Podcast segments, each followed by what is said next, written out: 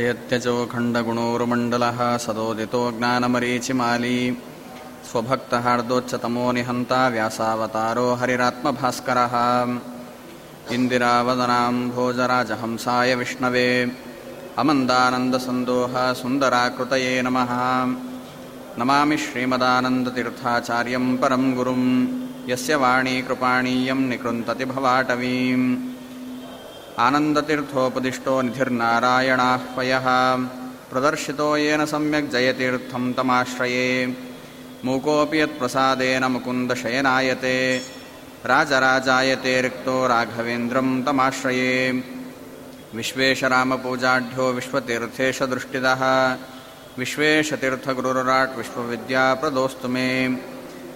नमो महद्भ्योऽस्तु नमः शिशुभ्यो नमो युवभ्यो नमावटुभ्यः ये ब्राह्मणा गामवधूतलिङ्गाः चरन्ति तेभ्यश्वमस्तु राज्ञाम् श्रीगुरुभ्यो नमः हरिः ॐ हरिः ॐ हरिः ॐ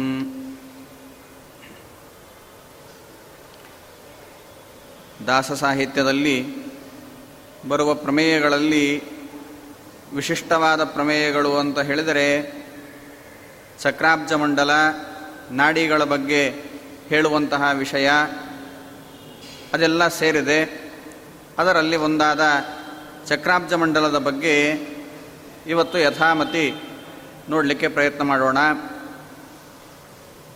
ಚಕ್ರಾಬ್ಜ ಮಂಡಲ ಹೆಸರೇ ಹೇಳುವ ಹಾಗೆ ಚಕ್ರ ಮತ್ತು ಅಬ್ಜಗಳು ಸೇರಿರುವಂತಹ ಮಂಡಲ ಅಂತ. ಯಾವ ಮಂಡಲದಲ್ಲಿ ಚಕ್ರ ಸೇರಿದೆಯೋ ಹಾಗೆ ಅಬ್ಜ ಅಬ್ಜ ಅಂತ ಹೇಳಿದರೆ ಕಮಲ. ಹಾಗೆ ಕಮಲ ಮತ್ತು ಚಕ್ರ ಬಳೆ ಬಳೆ ಆಕಾರದಲ್ಲಿ ಇರುವಂತಹ ಮಂಡಲ ಅಂತ, ಚಕ್ರಾಬ್ಜ ಮಂಡಲ ಅಂತ ಇಟ್ಕೊಳ್ಬೇಕು. ಆಚಾರ್ಯರು ಇದರ ಮಹತ್ವವನ್ನು ಹೇಳಿದ್ದಾರೆ. ಪೂಜ್ಯಶ್ಚ ಭಗವಾನ್ ನಿತ್ಯಂ ಚಕ್ರಾಬ್ಜಾಧಿಕ ಮಂಡಲೇ ಎಂಬುದಾಗಿ ತಿಳಿಸಿದ್ದಾರೆ. ಪರಮಾತ್ಮನನ್ನು ನಿತ್ಯವಾಗಿಯೂ ಕೂಡ ಪೂಜಿಸಬೇಕು. ಅದು ನಿತ್ಯವಾದ ಕರ್ತವ್ಯ ಅಂತ. ಅಂದರೆ ಮಾಡಲಿಲ್ಲ ಅಂತ ಹೇಳಿದರೆ ಎಲ್ಲರಿಗೂ ದೋಷ ಇದೆ ಅಂತ. ಪೂಜಾದಿಗಳನ್ನು ಮಾಡಲಿಲ್ಲ ಅಂತ ಹೇಳಿದರೆ ಎಲ್ಲರಿಗೂ ದೋಷ ಇದೆ. ಹಾಗಾಗಿ ನಿತ್ಯವಾದ ಕರ್ಮ ಅಂತ ಹೇಳಿದ್ದಾರೆ.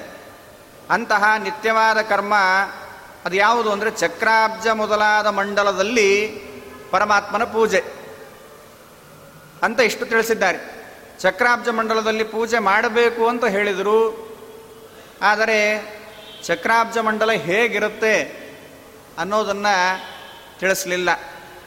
ಅದು ಕಲಶ ಸ್ಥಾಪನೆ ಮಾಡಲಿಕ್ಕೆ ಎಂತಹ ಚಕ್ರಾಬ್ಜ ಮಂಡಲ ಬೇಕೋ ಅದನ್ನು ಹೇಳಿದರು.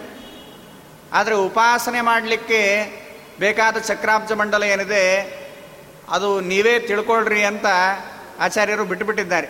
ಅದನ್ನೇನು ಹೇಳಲಿಕ್ಕೆ ಹೋಗಲಿಲ್ಲ. ಉಪಾಸನೆ ಮಾಡಲಿಕ್ಕೆ ಬೇಕಾದ ಚಕ್ರಾಬ್ಜ ಮಂಡಲ ಎಂಥದ್ದು? ಅದರ ವಿವರಣೆ ಕೊಟ್ಟಿಲ್ಲ. ಹಾಗೆಯೇ ಆ ಚಕ್ರಾಬ್ಜ ಮಂಡಲದಲ್ಲಿ ಯಾವ ಯಾವ ರೂಪವನ್ನು ಚಿಂತನೆ ಮಾಡಬೇಕು. ಯಾವ ಪರಮಾತ್ಮನ ಪೂಜೆಯನ್ನು ಚಕ್ರಾಬ್ಜ ಮಂಡಲದಲ್ಲಿ ಮಾಡಬೇಕು ಎಂಬುವ ವಿಷಯವನ್ನು ಕೂಡ ಸ್ಪಷ್ಟವಾಗಿ ತಿಳಿಸಿಲ್ಲ.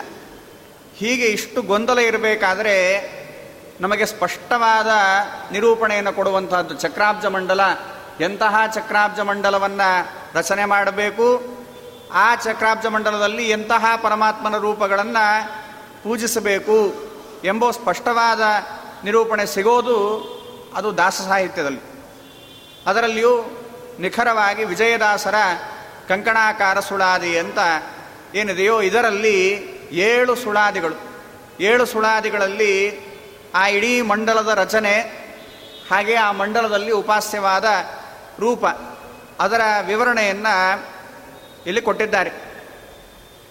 ಆರಂಭದಲ್ಲಿ ಹೇಳ್ತಾರೆ, ಕಂಕಣಾಕಾರವನ್ನು ಬರೆದು ಅದರ ಮಧ್ಯೆ ಓಂಕಾರ ಎರಡು ಎಡಬಲದಿ ರಚಿಸಿ. ಅದು ಹೇಳ್ತಾ ಹೋದ ಹಾಗೆ ಅರ್ಥ ಆಗತ್ತೆ ಅಂತ, ಒಮ್ಮೆಗೆ ಅರ್ಥ ಆಗತ್ತೆ ಅಂತಿಲ್ಲ. ಒಮ್ಮೆ ಕೇಳಿದ ಕೂಡಲೇ ಇದೆಲ್ಲ ವಿಷಯವೂ ಕೂಡ ಒಮ್ಮೆನೆ ತಲೆಗೆ ಹೋಗುತ್ತೆ ಅಂತ ಹೇಳಲಿಕ್ಕೆ ಬರೋದಿಲ್ಲ. ಅದು ಚಿತ್ರಗಳು ಬಂದಿದೆ. ಕೆಲವೊಬ್ಬರು ಸುವಿದ್ಯೇಂದ್ರ ತೀರ್ಥರ ಮಾರ್ಗದರ್ಶನದಲ್ಲಿ ಚಿತ್ರ ಬಂದಿದೆ. ಆನಂದರಾವ್ ಎಂಬುವರು, ಅವರು ಸತ್ಯಧರ್ಮ ತೀರ್ಥರು ಇದನ್ನು ಇಟ್ಟುಕೊಂಡು ಚಕ್ರಾಬ್ಜ ಮಂಡಲವನ್ನು ಬರೆದಿದ್ದನ್ನು ಅದನ್ನು ಗ್ರಾಫಿಕ್ಸ್ ಎಲ್ಲ ಮಾಡಿ ಅದು ಚಿತ್ರಾಕಾರವಾಗಿ ಚೆನ್ನಾಗಿ ಮಾಡಿದ್ದಾರೆ. ಅದನ್ನು ಇಟ್ಕೊಳ್ಬೇಕು. ಅದು ಸಿಗುತ್ತೆ. ಬೇರೆ ಬೇರೆ ಕಡೆ ಸಿಗುತ್ತೆ. ಹಾಗಾಗಿ ಅಂತಹ ಚಕ್ರಾಬ್ಜ ಮಂಡಲ ಮಂಡಲದ ಚಿತ್ರವನ್ನು ಇಟ್ಟುಕೊಂಡು ವಿಜಯದಾಸರ ಈ ಸುಳಾದಿಯನ್ನು ನೋಡಿಕೊಂಡು ಹೋದರೆ ಅಲ್ಲಿ ಸರಿಯಾಗಿ ಹೊಂದಾಣಿಕೆ ಆಗುತ್ತೆ. ಅಂತಹ ಉಪಾಸನಾ ಮಾರ್ಗವನ್ನು ಇಲ್ಲಿ ತಿಳಿಸ್ತಾ ಇದ್ದಾರೆ. ಕಂಕಣಾಕಾರವನ್ನು ಬರೆಯೋದು ಮೊದಲು ಏನು ಮಾಡಬೇಕು ಅಂತ ಹೇಳಿದ್ರೆ, ಕಂಕಣಾಕಾರ ಬರಿಬೇಕು ಅಂತ. ಇದು ಬರಿಬೇಕು ಅಂತ ಹೇಳಿದ್ರೆ ಚಿತ್ರ ಬಿಡಿಸ್ಬೇಕು ಅಂತ, ಇಲ್ಲೇ ಎದುರುಗಡೆ ಚಿತ್ರ ಬಿಡಿಸ್ಬೇಕಾಗಿಲ್ಲ. ಮನಸ್ಸಿನಲ್ಲೇ ಬರ್ಕೊಳ್ಬೇಕು ಅಂತ. ಮನಸ್ಸಿನಲ್ಲೇ ಒಂದು ಕಂಕಣಾಕಾರ ಬರಿಬೇಕು. ಅಂದರೆ ಒಂದು ಬಳೆ. ಬಳೆ ಆಕಾರವನ್ನು ಬರಿಬೇಕು. ಅದರ ಮಧ್ಯಭಾಗದಲ್ಲಿ ಏನು ಮಾಡಬೇಕು ಅಂತ ಹೇಳಿದರೆ ಘೃಣಿ ಎಂಬುದಾಗಿ ಬರಿಬೇಕು ಅಂತ. ಆ ಕಡೆ, ಈ ಕಡೆ, ಓಂಕಾರ. ಓಂಕಾರ ಎರಡು ಎಡಬಲದಿ ರಚಿಸಿ. ಓಂ ಅಂತ ಆ ಕಡೆ, ಈ ಕಡೆ. ಎರಡು ಕಡೆ ಓಂ ಅಂತಿದೆ ಶಂಕೆ ಇಲ್ಲದೆ ನಡುವೆ ಘೃಣಿ ಎಂದು ಲಿಪಿಸಿ. ನಡುಭಾಗದಲ್ಲಿ ಘೃಣಿ ಅಂತ ಬರಿಬೇಕು. ಹಾಗಾದರೆ ಓಂ ಘೃಣಿಹಿ ಓಂ ಅಂತ ಬರಿಬೇಕು. ಒಂದು ಬಳೆ, ಆ ಬಳೆಯ ನಡುವಿನಲ್ಲಿ ಓಂ ಘೃಣಿಹಿ ಓಂ ಅಂತ ಬರಿಬೇಕು. ಹಾಗಾದರೆ ಇದು ಮೀನಾಂಕನಯ್ಯನ ಪೀಠಸ್ಥಳ ಇದೆಂದು ಅಂತ. ಮೀನಾಂಕನಯ್ಯ, ಮೀನಾಂಕ ಅಂತ ಹೇಳಿದ್ರೆ ಕಾಮ, ಅವನ ತಂದೆ ಪರಮಾತ್ಮ, ಅವನ ಪೀಠಸ್ಥಳ ಅಂತ ತಿಳಿಬೇಕು ಅಂತ. ಓಂ ಘೃಣಿಹಿ ಓಂ ಅಂತ ಬರೆದಿದ್ದೇವೆ ಇದು ಘೃಣಿ ಎಂಬುವಂತಹದ್ದೇನಿದೆ ಇದು ಸೂರ್ಯ ಮಂತ್ರದಲ್ಲಿ ಬರುವಂತಹ ಶಬ್ದ. ಆದಿತ್ಯ ಸೂರ್ಯ ಘೃಣಿಹಿ ಅಂತ ಆದಿತ್ಯ ಸೂರ್ಯೋ ಘೃಣಿಹಿ ಅಂತ ಮಂತ್ರವನ್ನು ಹೇಳಿದ್ದಾರೆ. ಹಾಗಾಗಿ ಸೂರ್ಯ ಮಂತ್ರದಲ್ಲಿ ಬರುವ ಘೃಣಿ ಎಂಬುವ ಶಬ್ದವನ್ನು ಇಲ್ಲಿ ಕೊಟ್ಟಿದ್ದಾರೆ. ಘೃಣಿ ಅಂದರೆ ಹಾಗಾದರೆ ಸೂರ್ಯಾಂತರ್ಗತನಾದ ನಾರಾಯಣ ಅಂತ ಅರ್ಥ. ಹಾಗಾದರೆ ಚಕ್ರಾಬ್ಜ ಮಂಡಲದಲ್ಲಿ ಉಪಾಸನೆ ಮಾಡಬೇಕಾದ ರೂಪ ಅಂದರೆ ಸೂರ್ಯಾಂತರ್ಗತನಾದ ನಾರಾಯಣ, ಅವನು ಘೃಣಿ ಎಂಬೋ ಶಬ್ದದಿಂದ ಹೇಳಲ್ಪಡ್ತಾನೆ, ಅವನ ಉಪಾಸನೆ ಮಾಡಬೇಕು. ಅವನಿಗೆ ಘೃಣಿ ಅಂತ ಯಾಕೆ ಹೆಸರು ಎಂಬುದಾಗಿ ಹೇಳಿದರೆ ಅದಕ್ಕೆ ಆ ಧಾತು ಎರಡು ರೀತಿಯಾಗಿ ನಿಷ್ಪತ್ತಿ ಆಗುತ್ತೆ.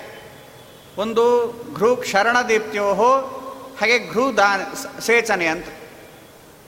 ಹಾಗಾಗಿ ಜಿಘರ್ತಿ ಇತಿ ಘೃಣಿ. ಜಿಘರ್ತಿ ಅಂತ ಹೇಳಿದರೆ ಅವನು ನಿರಂತರವಾಗಿ ಕೊಡ್ತಾನೆ. ಜಿಘರ್ತಿ ಅಂದರೆ ಕೊಡ್ತಾನೆ, ಸಂಪತ್ತನ್ನು ಕೊಡ್ತಾನೆ. ಹಾಗೆ ದೀಪ್ತ್ಯೋಹ್, ದೀಪ್ತಿ ಅಂತ ಹೇಳಿದರೆ ಹೊಳಿತಾ ಇದ್ದಾನೆ. ಸೂರ್ಯನ ಒಳಗಡೆ ಇದ್ದುಕೊಂಡು ಸೂರ್ಯನೂ ಬೆಳಗುವಂತೆ ಮಾಡುವಂಥವನು ಪರಮಾತ್ಮ. ಹಾಗಾಗಿ ಘೃಣಿ ಪರಮಾತ್ಮ. ಹಾಗೆ ಸೇಚಕ. ನಮ್ಮ ಅಭೀಷ್ಟಗಳನ್ನು ಮಳೆ ಯಾವ ರೀತಿಯಾಗಿ ಸುರಿಯುತ್ತೋ ಅದರಂತೆ ನಮ್ಮ ಅಭೀಷ್ಟಗಳನ್ನು ಸುರಿಸುವಂಥವನು ಪರಮಾತ್ಮ. ಆದ್ದರಿಂದ ಘೃಣಿ ಅಂತ ಕರೆಸ್ಕೊಂಡಿದ್ದಾನೆ.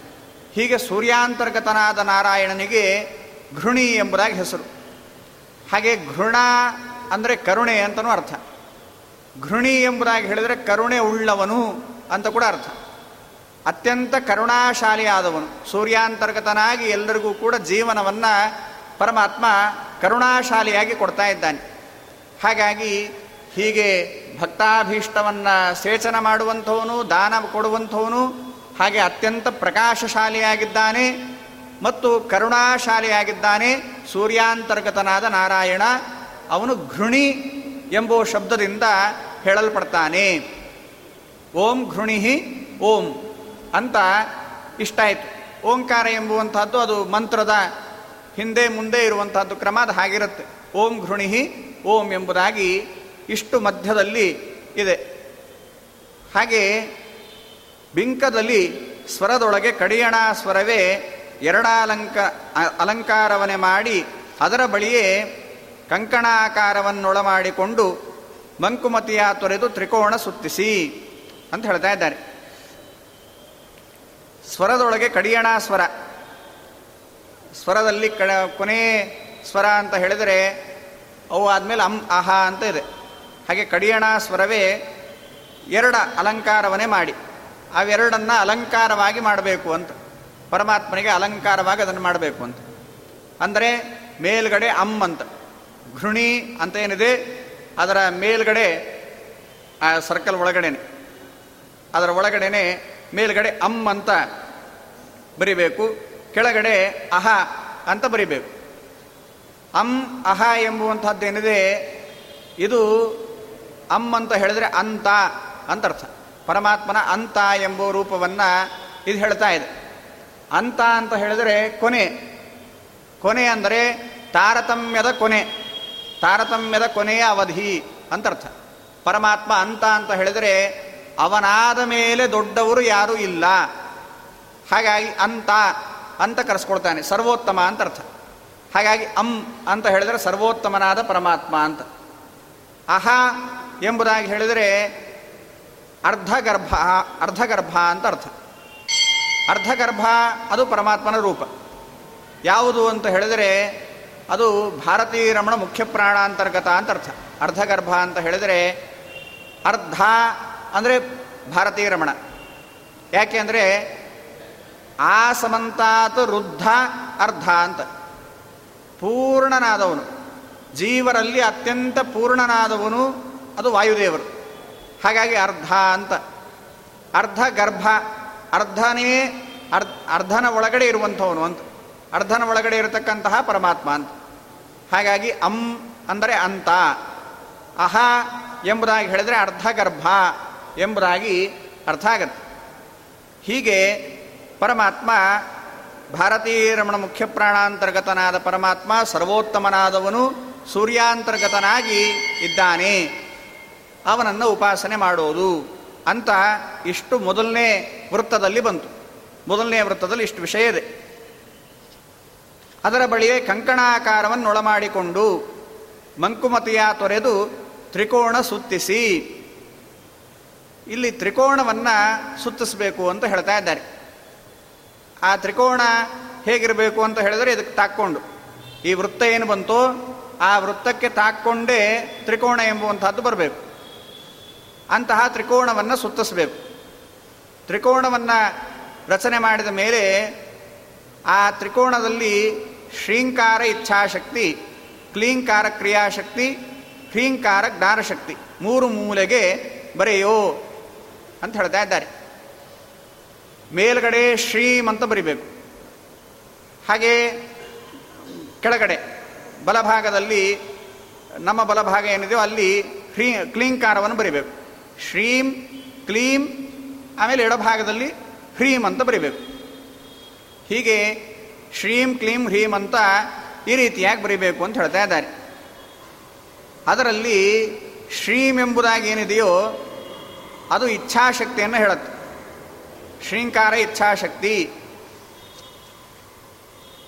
ಇಚ್ಛಾಶಕ್ತಿಯನ್ನು ಹೇಳುತ್ತೆ ಅಂತ. ಯಾಕೆ ಅಂತ ಹೇಳಿದರೆ ಶ್ರೀದೇವಿ ಅವಳು ಇಚ್ಛೆಯನ್ನು ಕೊಡುವಂಥವಳು ನಮಗೆ ಬಯಕೆಯನ್ನು ಕೊಡುವಂಥವಳು ಶ್ರೀದೇವಿ. ಹಾಗಾಗಿ ಶ್ರೀಂಕಾರ ಇಚ್ಛಾಶಕ್ತಿ. ಹಾಗೆ ಕ್ಲೀಂಕಾರ ಎಂಬುವಂಥದ್ದು ಏನಿದೆ, ಅದು ಕ್ರಿಯಾಶಕ್ತಿ. ಕ್ಲೀಂ ಎಂಬುವಂಥದ್ದು ಕ್ರಿಯಾಶಕ್ತಿಯನ್ನು ಹೇಳುತ್ತೆ ಅಂತ. ಅದಕ್ಕೆ ನಿಯಾಮಕಳಾದವಳು ಭೂದೇವಿ. ಹಾಗೆ ಹ್ರೀಂಕಾರ ಎಂಬುವಂಥದ್ದು ಏನಿದೆ, ಜ್ಞಾನಶಕ್ತಿ ಅಂತ. ಅದಕ್ಕೆ ನಿಯಾಮಕಳಾದವಳು ದುರ್ಗಾದೇವಿ ಅಂತ. ಹೀಗೆ ಶ್ರೀದೇವಿ, ಭೂದೇವಿ, ದುರ್ಗಾದೇವಿ ಅಂತ ಮೂರು ಅಕ್ಷರಗಳನ್ನು ಬರಿಬೇಕು. ಶ್ರೀಂ, ಕ್ಲೀಂ, ಹ್ರೀಂ ಎಂಬುದಾಗಿ ರೀತಿಯಾಗಿ ಮೂರು ಕಡೆ ಇದನ್ನು ಬರಿಬೇಕು ಅಂತ. ಇದನ್ನು ಬೀಜಾಕ್ಷರ ಎಂಬುದಾಗಿ ಕರೀತಾರೆ.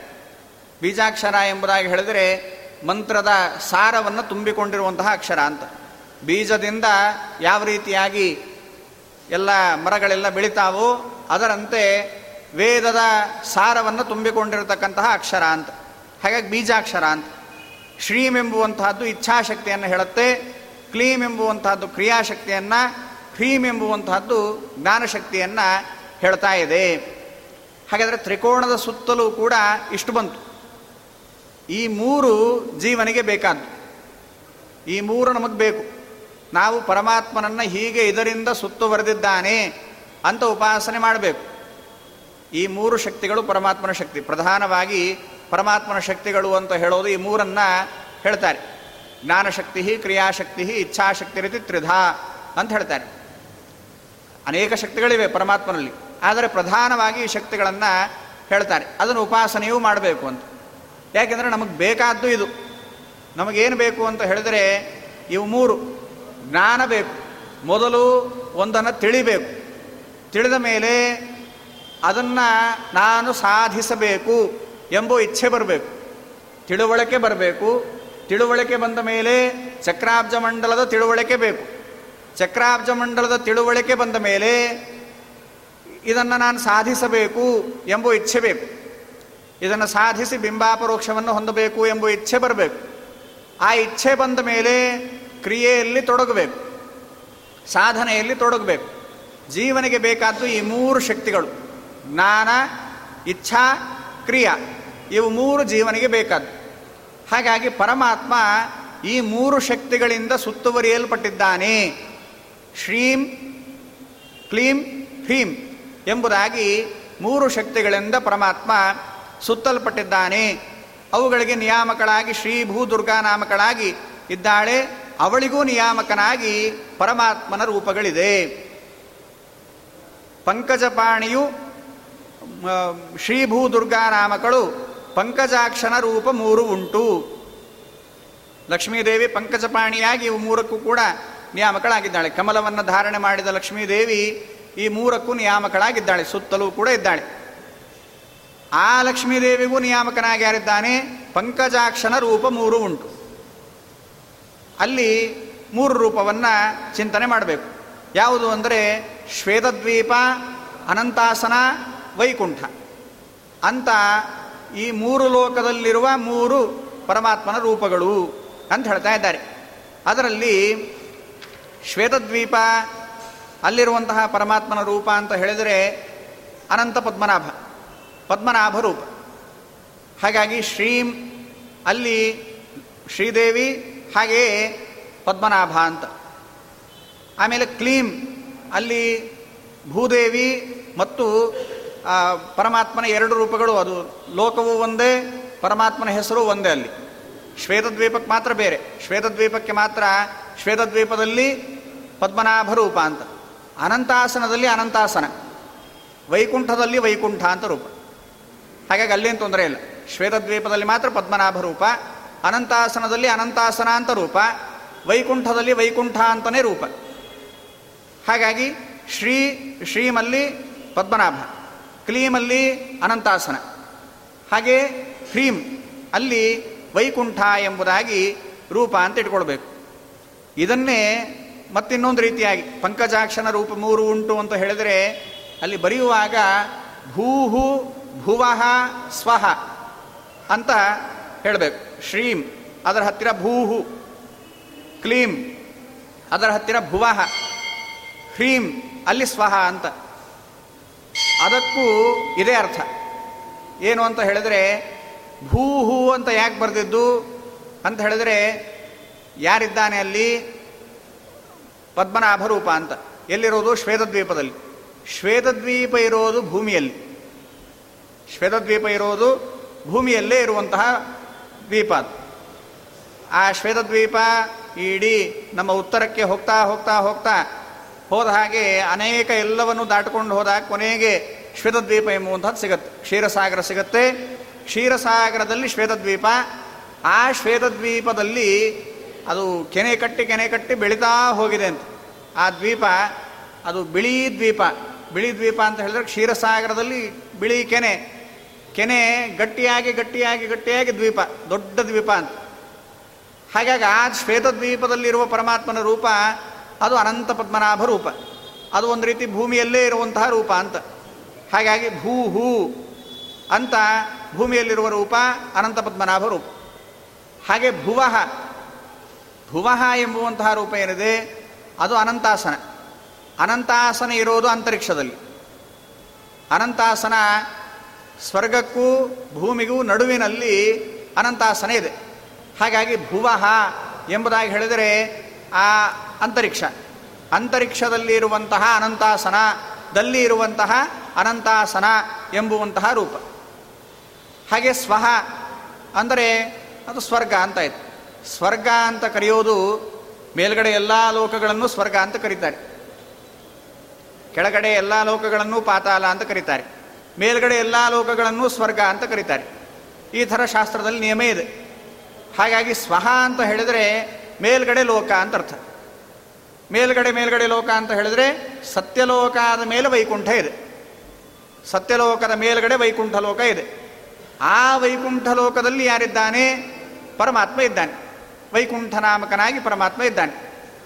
ಹಾಗಾಗಿ ಶ್ವೇತದ್ವೀಪ, ಅನಂತಾಸನ, ವೈಕುಂಠ. ಭೂಹು, ಪದ್ಮನಾಭ, ಭುವಹ.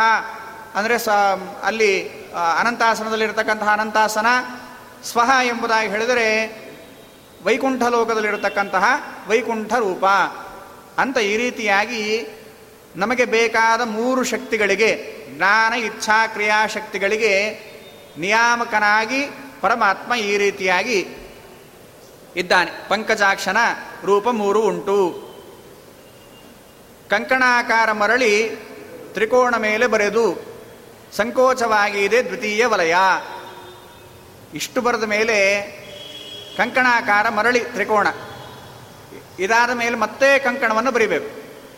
ತ್ರಿಕೋಣದ ಮೇಲೆ ಮತ್ತೆ ಇನ್ನೊಂದು ಕಂಕಣ ಬರಿಬೇಕು. ಅದನ್ನು ಬರಿಬೇಕು ಅಂತ ಹೇಳ್ತಾ ಇದ್ದಾರೆ. ಹೇಗೆ ಇದು ಸಂಕೋಚವಾಗಿ ಇದೇ ದ್ವಿತೀಯ ವಲಯ ಅಂತ ಹೇಳಿದ್ದಾರೆ. ಅಂದರೆ ಇದು ಮೇಲುಗಡೆ ಬರುತ್ತೆ. ಅದರ ಮೇಲೂ ತ್ರಿಕೋಣ ಎಂಬುದೇನಿದೆಯೋ ತ್ರಿಕೋಣದ ಮೇಲುಗಡೆಯೂ ಕೂಡ ಒಂದು ವಲಯ ಬರುತ್ತೆ. ಅದಕ್ಕಿಂತ ಮೊದಲೇನೆ ಈ ಮಧ್ಯದಲ್ಲಿ ಒಂದಿಷ್ಟು ಇನ್ನೊಂದು ಸರ್ಕಲ್ ತಗೋಬೇಕು. ಅಂದರೆ ತಾಕಿಸಿಕೊಂಡೇ ತಗೊಳ್ಬೇಕು. ಯಾವುದಕ್ಕೆ? ತ್ರಿಕೋಣಕ್ಕೆ ತಾಕಿಸಿಕೊಂಡೇ ಒಂದು ವೃತ್ತ ಬರುತ್ತೆ. ಹಾಂ, ಚಿಕ್ಕದಾಗಿ ಒಂದು ವೃತ್ತ ಬರುತ್ತೆ. ಆ ವೃತ್ತ ಎಂಬುವಂಥದ್ದು ಏನಿದೆ? ಅದು ಸಂಕೋಚವಾಗಿ ಇದೆ. ಇದು ಸಂಕೋಚವಾಗಿದೆ ಅಂತ ಅದಕ್ಕೆ ಹೇಳ್ತಾ ಇದ್ದಾರೆ. ಸಂಕೋಚವಾಗಿ ಇದೆ ದ್ವಿತೀಯ ವಲಯ ಅಂತ. ಮೇಲ್ಗಡೆಯೂ ಇನ್ನೊಂದು ಬರುತ್ತೆ. ಆ ರೀತಿಯಾಗಿ ಸಂಕೋಚವಾಗಿ ಏನು ಎರಡನೇ ವಲಯ ಇದೆಯೋ ಅಲ್ಲಿ ಪಂಕಜ ಮಿತ್ರ, ಸೋಮ, ಅಗ್ನಿಮಂಡಲ. ಅಲ್ಲಿ ಪಂಕಜ ಮಿತ್ರ, ಅಂದರೆ ಆ ಸರ್ಕಲ್ ಹೀಗೆ ತಗೊಂಡಾಗ ತ್ರಿಕೋಣದ ಸುತ್ತಲೂ ಹೀಗೆ ತಗೊಂಡಿದ್ದೇವೆ. ಸುತ್ತಲೂ ಅಂದರೆ ಸ್ವಲ್ಪ ಭಾಗ ಬಿಟ್ಟಿದೆ. ಅಷ್ಟು ಬಿಟ್ಟು ಅಲ್ಲಿ ಮೂರು ಜಾಗ ಸಿಗುತ್ತೆ ನಮಗೆ. ಮೂರು ಜಾಗ ಎಂಬುದೇನು ಸಿಗುತ್ತೋ ಅದರಲ್ಲಿ ಈ ಎಡಭಾಗ, ಬಲಭಾಗ, ಕೆಳಭಾಗ ಅಂತ ಈ ರೀತಿಯಾಗಿ ಮೂರು ಸಿಗುತ್ತೆ. ತ್ರಿಕೋಣ ಸ್ವಲ್ಪ ಮೇಲ್ಗಡೆ ಇದ್ದನ್ನು ಛೇದಿಸಿಕೊಂಡೇ ನಾವು ವೃತ್ತವನ್ನು ಬರೆದಾಗ ಇದು ಸಿಗುತ್ತೆ.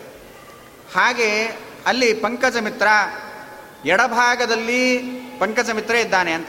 ಪಂಕಜ ಮಿತ್ರ ಅಂದರೆ ಸೂರ್ಯ. ಸೂರ್ಯಮಂಡಲವನ್ನು ಬರಿಬೇಕು. ಅರ್ಥಾತ್ ಸೂರ್ಯ ಇದ್ದಾನೆ ಅಂತ ಅಲ್ಲಿ ಸೂರ್ಯಮಂಡಲ ಅಂತ ಬರಿಬೇಕು ಅಂತ. ಹಾಗೆ ಸೋಮ, ಬಲಭಾಗದಲ್ಲಿ ಸೋಮನನ್ನು ಬರಿಬೇಕು. ಚಂದ್ರ, ಚಂದ್ರಮಂಡಲ ಅಂತ. ಹಾಗೆ ಕೆಳಭಾಗದಲ್ಲಿ ಅಗ್ನಿಮಂಡಲ ಎಂಬುದಾಗಿ ಹೇಳಿದ್ದಾರೆ. ಆ ತ್ರಿಕೋಣದ ಕೆಳಭಾಗದಲ್ಲಿ ಅಗ್ನಿಮಂಡಲವನ್ನು ಬರಿಬೇಕು ಅಂತ. ನಾಗಕಂಕಣ ಅನಲ ವರುಣ ದಿಕ್ಕಿಗೆ ರಚಿಸಿ. ನಾಗಕಂಕಣ ಅಂತ ಹೇಳಿದ್ರೆ ರುದ್ರದೇವರು. ನಾಗವನ್ನೇ ಬಳೆಯಾಗಿ ಮಾಡಿಕೊಂಡವರು ಹಾಗಾಗಿ ನಾಗಕಂಕಣ ರುದ್ರದೇವರು. ರುದ್ರದೇವರ ದಿಕ್ಕು ಅಂದರೆ ಈಶಾನ್ಯ. ಈಶಾನ್ಯ ದಿಕ್ಕು ಅಂದರೆ ನಮಗೆ ಎಡಗಡೆ ಅಂತ ಇಟ್ಕೊಳ್ಳೋದು. ಹಾಗಾಗಿ ನಮ್ಮ ಎಡಗಡೆ ಸೂರ್ಯಮಂಡಲ. ಹಾಗೆ ಅನಲ, ಅನಲನ ದಿಕ್ಕು ಅಂತ ಹೇಳಿದರೆ ಅದು ಆಗ್ನೇಯ ಆಗ್ನೇಯ ಅಂದರೆ ನಮ್ಮ ಬಲಭಾಗ ಅಂತ ಇಟ್ಕೊಳ್ಳೋದು. ಹಾಗಾಗಿ ಬಲಭಾಗದಲ್ಲಿ ಸೋಮಮಂಡಲ, ಆಮೇಲೆ ವರುಣ ದಿಕ್ಕಿಗೆ ರಚಿಸಿ. ವರುಣ ದಿಕ್ಕು ಅಂದರೆ ಪಶ್ಚಿಮ, ಅಂದರೆ ತ್ರಿಕೋಣದ ಕೆಳಭಾಗ. ತ್ರಿಕೋಣದ ಕೆಳಭಾಗದಲ್ಲಿ ಅಗ್ನಿಮಂಡಲವನ್ನು ರಚನೆ ಮಾಡಬೇಕು ಎಂಬುದಾಗಿ ಹೇಳಿದ್ದಾರೆ. ಅಗ್ನಿಮಂಡಲ ಅಂತ ರಚನೆ ಮಾಡಬೇಕು ಅಂತ. ಇಲ್ಲಿ ಈ ಇಡೀ ಇದರಲ್ಲಿ ಇವು ಮೂರು ಬರ್ತಾ ಹೋಗುತ್ತೆ. ಈ ಮೂರು ಮಂಡಲನೇ ಬರ್ತಾ ಹೋಗೋದು. ಒಂದು ವೃತ್ತ ಬರುತ್ತೆ. ಇನ್ನೊಂದು ಅಬ್ಜ ಬರುತ್ತೆ. ಕಮಲ ಬರುತ್ತೆ. ಇನ್ನೊಂದು ತ್ರಿಕೋಣ ಇದೆ. ಚಕ್ರಾಬ್ಜ ಮಂಡಲ ಇಡೀ ನೋಡಿದರೆ ಅದೇ ಕಾಣಿಸೋದು.